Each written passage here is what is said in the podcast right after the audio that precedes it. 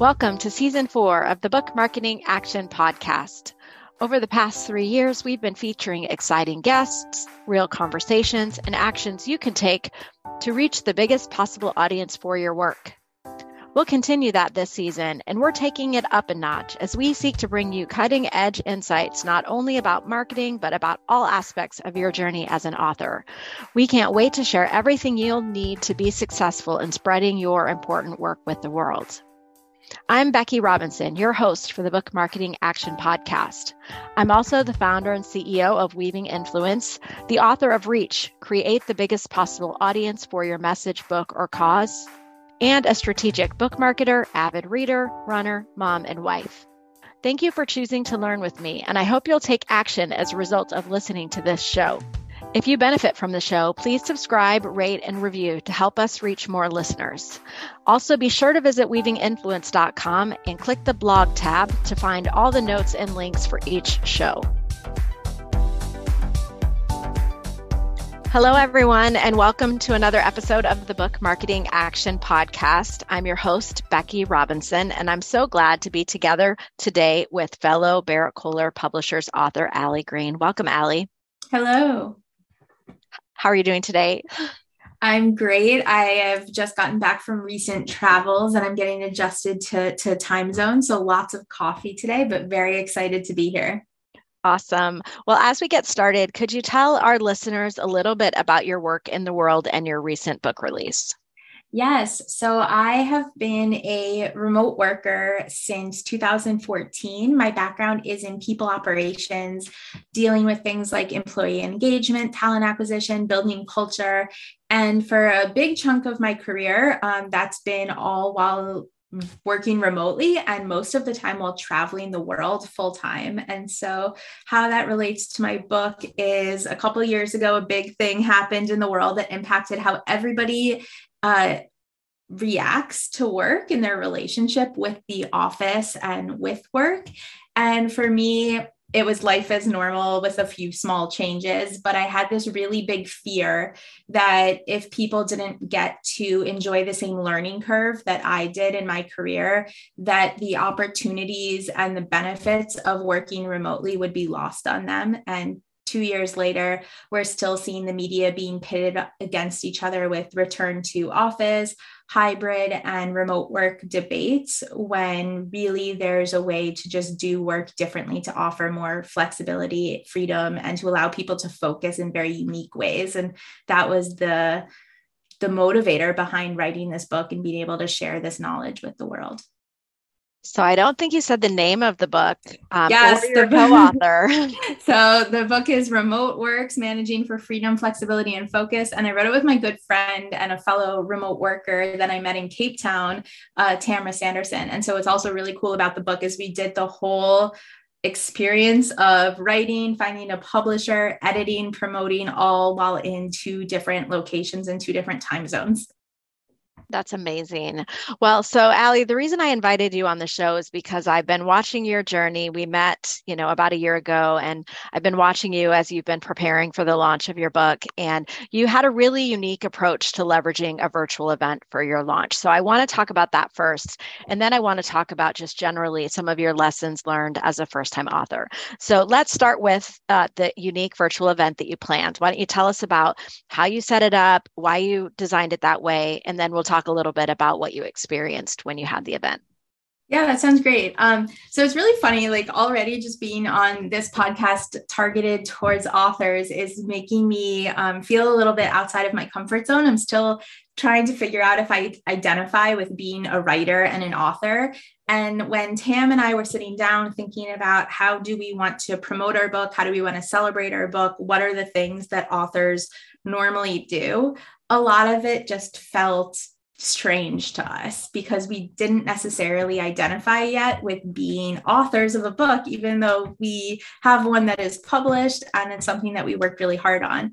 And so instead of trying to totally change our perspective and learn best practices of a new industry and a new kind of persona, we decided to lean into the content of the book itself and work from that angle. And so, a book being about remote work and about virtual um, tools and how you can really connect with people in a distributed environment all led us to creating a uh, kickoff for for the book, a launch party, but really with the the strengths we had, which was how do we create an event that is inclusive of people in different time zones, knowing that people get last minute meetings put on their calendar and they cannot attend the whole thing, and providing content that's not just celebratory for the book, but also really driving home lessons learned from the content of the book itself. And so that's really where the goal of this virtual event came into play of why don't we make it hybrid, for lack of a better word, of a conference related to remote work best practices in a way that is true to our tone of voice. So, more casual, more fun, um, really hitting home on sort of hot topics that people might not have seen over the past couple of years, and also celebratory. So, bringing in guest speakers that are people that didn't necessarily contribute to the book, though there were some of our featured experts in both of the book and the event. But but just people that we really respect and look up to in the world of remote work that are our internet friends that we wanted to share this time with. And so that was how we first started to decide that that was the route we wanted to take. And I can dive into some of the details over why certain choices were made um, as we continue the conversation. Sure. Well, tell me about how you structured the event and the timing relative to your publication date. Yep.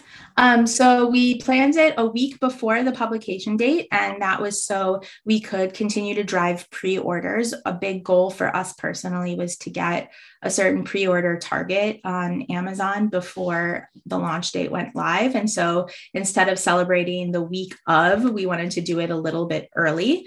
Um, the event itself lasted three and a half hours, and it started at around 11 a.m. Eastern time. And that was so that people in Europe could join live for the first part of the celebration if they wanted to before they wrapped up their day. And the second half, people on the West Coast could join while not missing out on a bulk of the content. And so we found from a synchronous time zone perspective that that slot of the day works very well. But we also knew that it was quite a long event um, and that we weren't expecting people to show up live and stay for the whole thing. And so the way it was structured was in two main parts where we had content and celebrations in both parts of the event before and after a break. And in the break, we encourage people to get up and do their own thing, respond to emails, go for a walk. Um, the tool we used itself had little yoga videos and hype music that you could play to keep the energy up.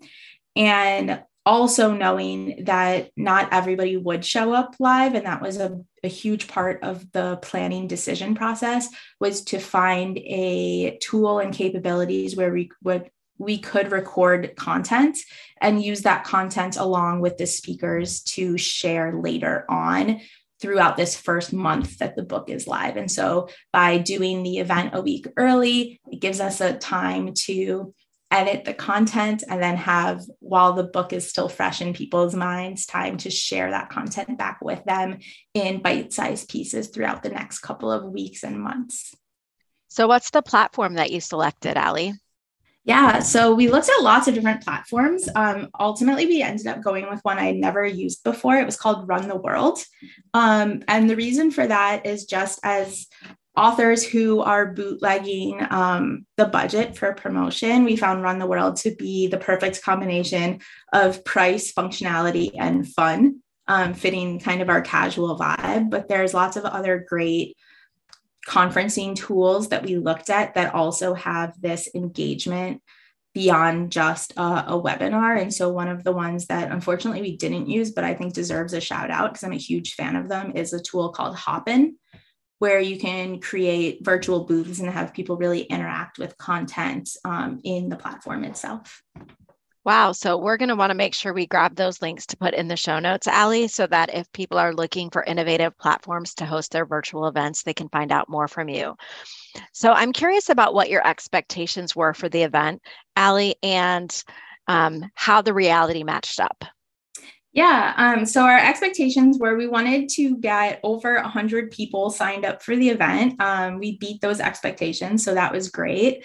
I think even though we had the expectations that not everybody was going to show up, at first it was a bit jarring for me, feeling the pressure as the author and having such a personal connection to the event to see that play out in reality. So I think one of the biggest lessons learned is even though it was a remote event and I love doing remote events and sharing content in virtual settings, having the responsibility as both the organizer of the event and the author was more like vulnerable than I was used to. And, and so showing up as a expert on remote work on somebody else's webinar, on somebody else's podcast, and then seeing it for yourself, having your emotions and your rational thought line up all at once as you're about to go live was something that I wish I was more prepared for.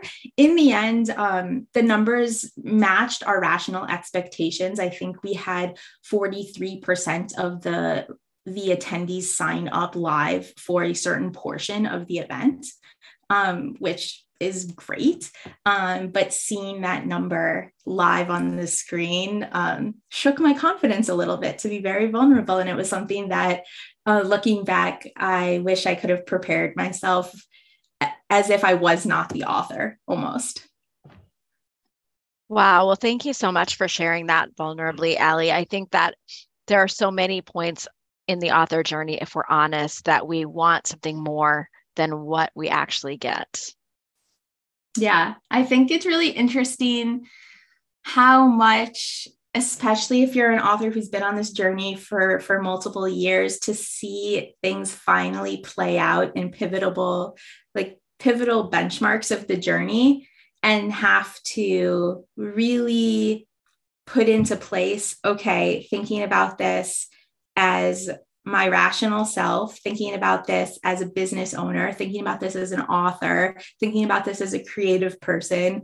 And sometimes your creativity and your hopes and your dreams and your emotions behind why you even wrote this project or, you know, started on this journey and the intellectual person of you know for me the professional that has lived a remote working life up until the point of writing this book and finding a way to make both parts of my personality happy was a very scary part of the journey and that culminated in this event. Um, especially virtually there was no okay i'm with my co-author and we can you know give each other a high five physically be there in the same room and feel each other's energy like that never happened for us. So we had to find other ways to celebrate other ways to give each other feedback to check in throughout the launch period to make sure we were on the right track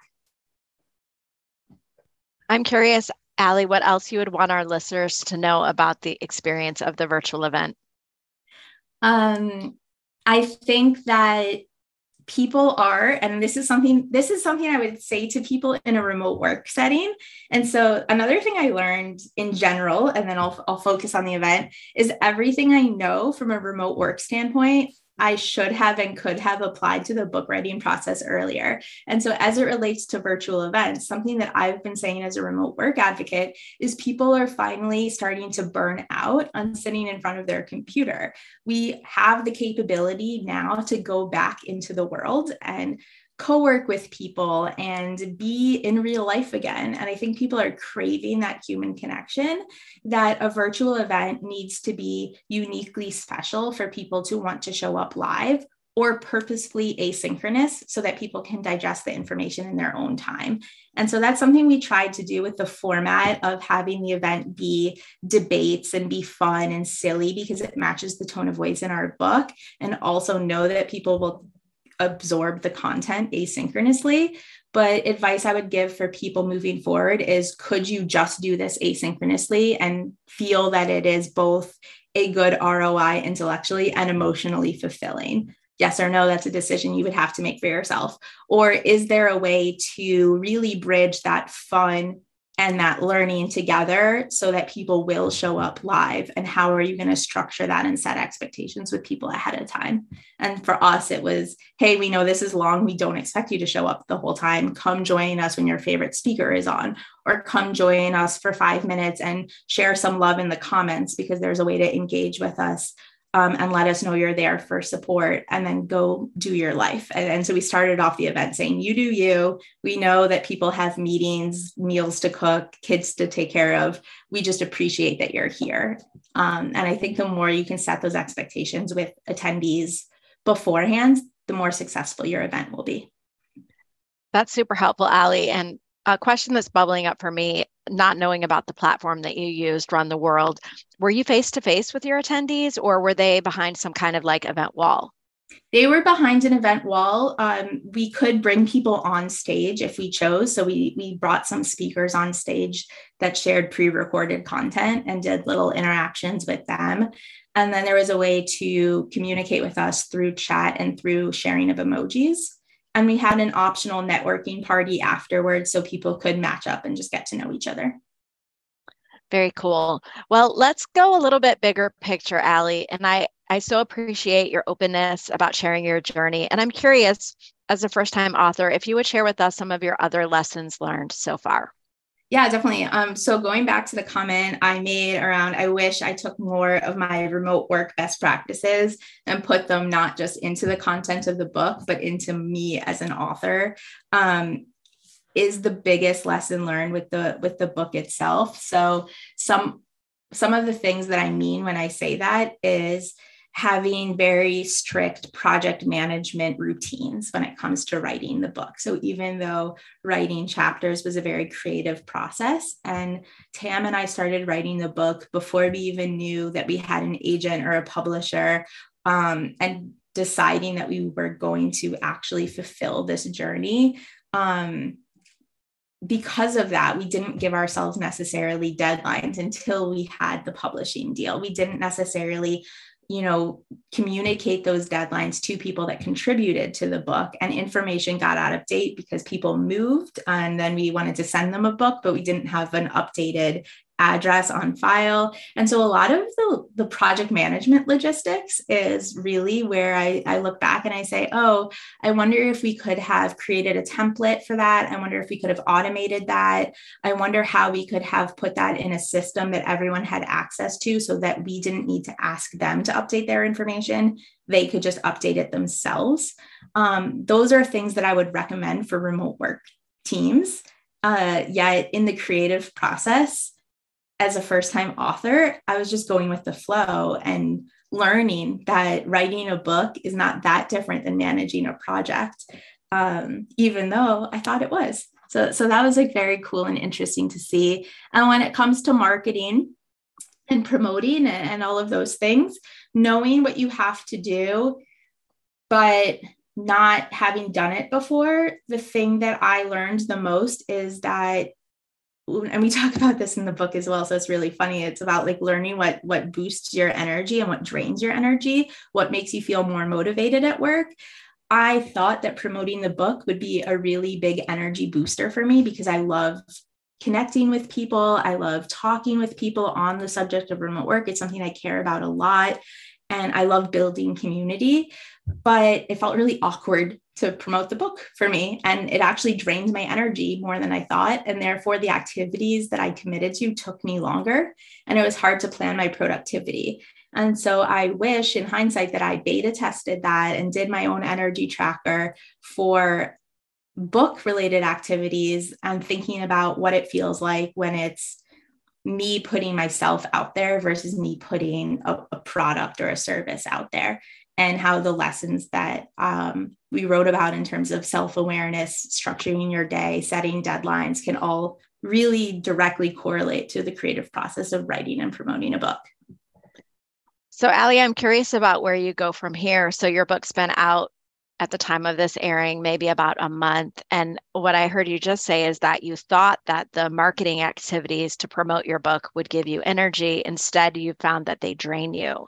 So, in terms of seeing the book marketing as a long term engagement, what are your next steps for identifying the parts of this that will fuel your energy? Yeah, that's a really great question. So, um, I think it goes back to redefining the activities involved to market the book. And so, what is really nice about Remote Works is that it's built for the persona at work that I used to be. And I can emphasize a lot with the challenges that people operations at remote companies had in trying to educate managers on how to be better at remote work.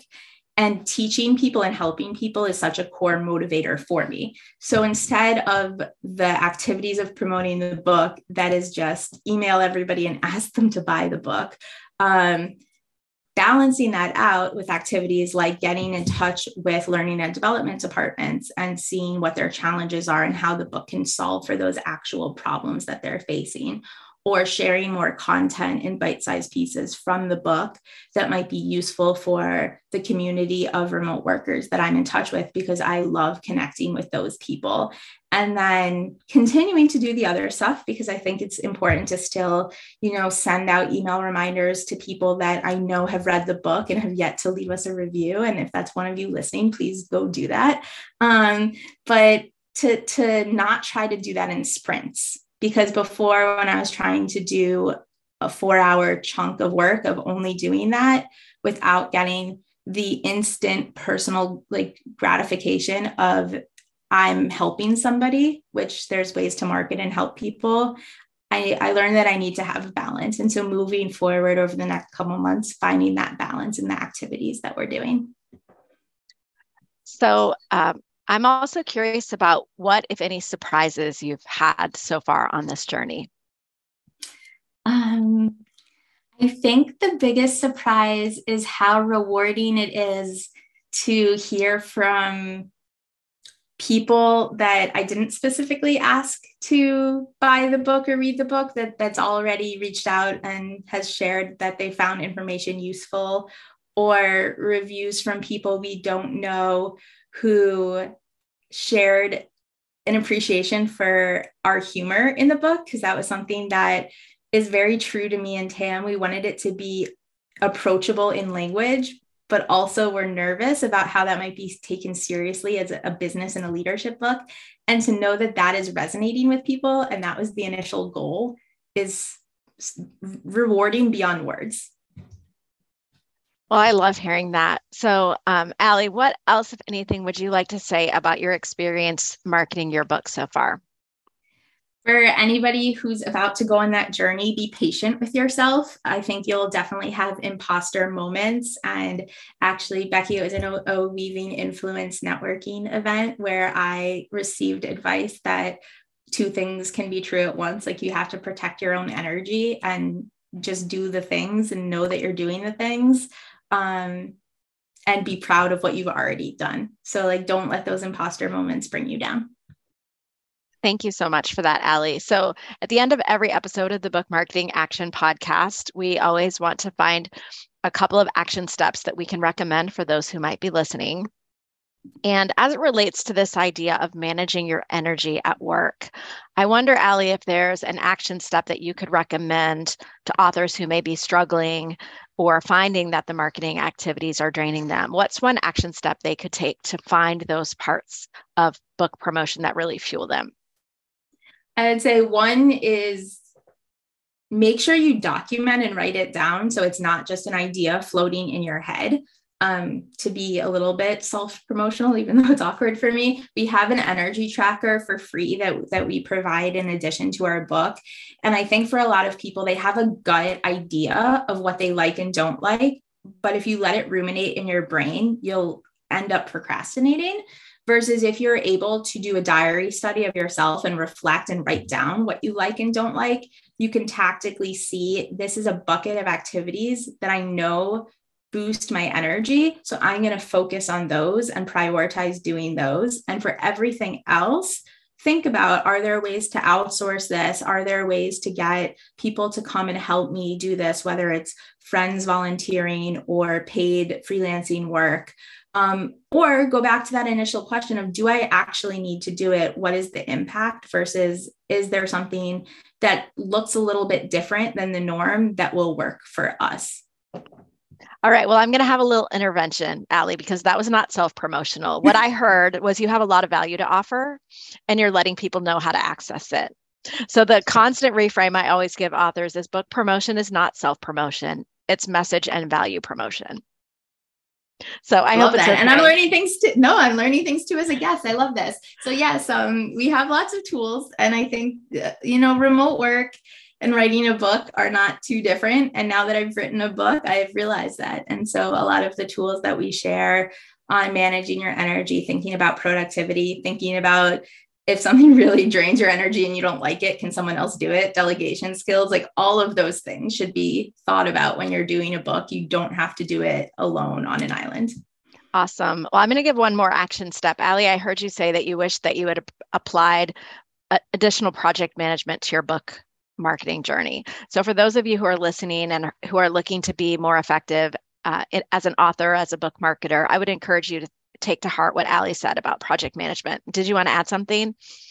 No, just that I I agree. Project management to me is the key of life sometimes. I know that sounds very dramatic, but we we talk about in our book that the change of work from office to remote is that everybody becomes a project manager and it couldn't be more true that if you're an author you're managing the project of your book in the same way that if you're a knowledge worker you're managing the work of what you're trying to produce and create for yourself or for your company and it seems so obvious in hindsight but when you're in the heart of things it's hard to step out of that Thank you for that, Ali. So before we wrap up, I want to let people know where they can find out more about you, your work, and your book. Yeah. Um, so I love connecting with people on LinkedIn. That's my platform of choice. So I'm Ali Greene with an E at the end on LinkedIn. And you can also follow along Remote Works, Remote Works Book on LinkedIn, and remoteworksbook.com on the web. Awesome. Thanks so much. So, as we come to the end of this episode, thank you, Ali, for investing some time to share your learning and enthusiasm with us. If you're listening today and I can be of any help to you, you are always free to email me. I'm Becky at weavinginfluence.com. Take care. Hey, everybody. Thanks for listening to the Book Marketing Action Podcast. If you haven't already, I hope you'll buy a copy of my new book, Reach Create the Biggest Possible Audience for Your Message, Book, or Cause.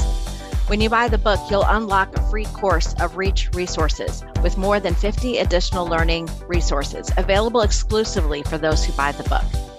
Find out more and find links to buy the book at beckyrobinson.com forward slash book.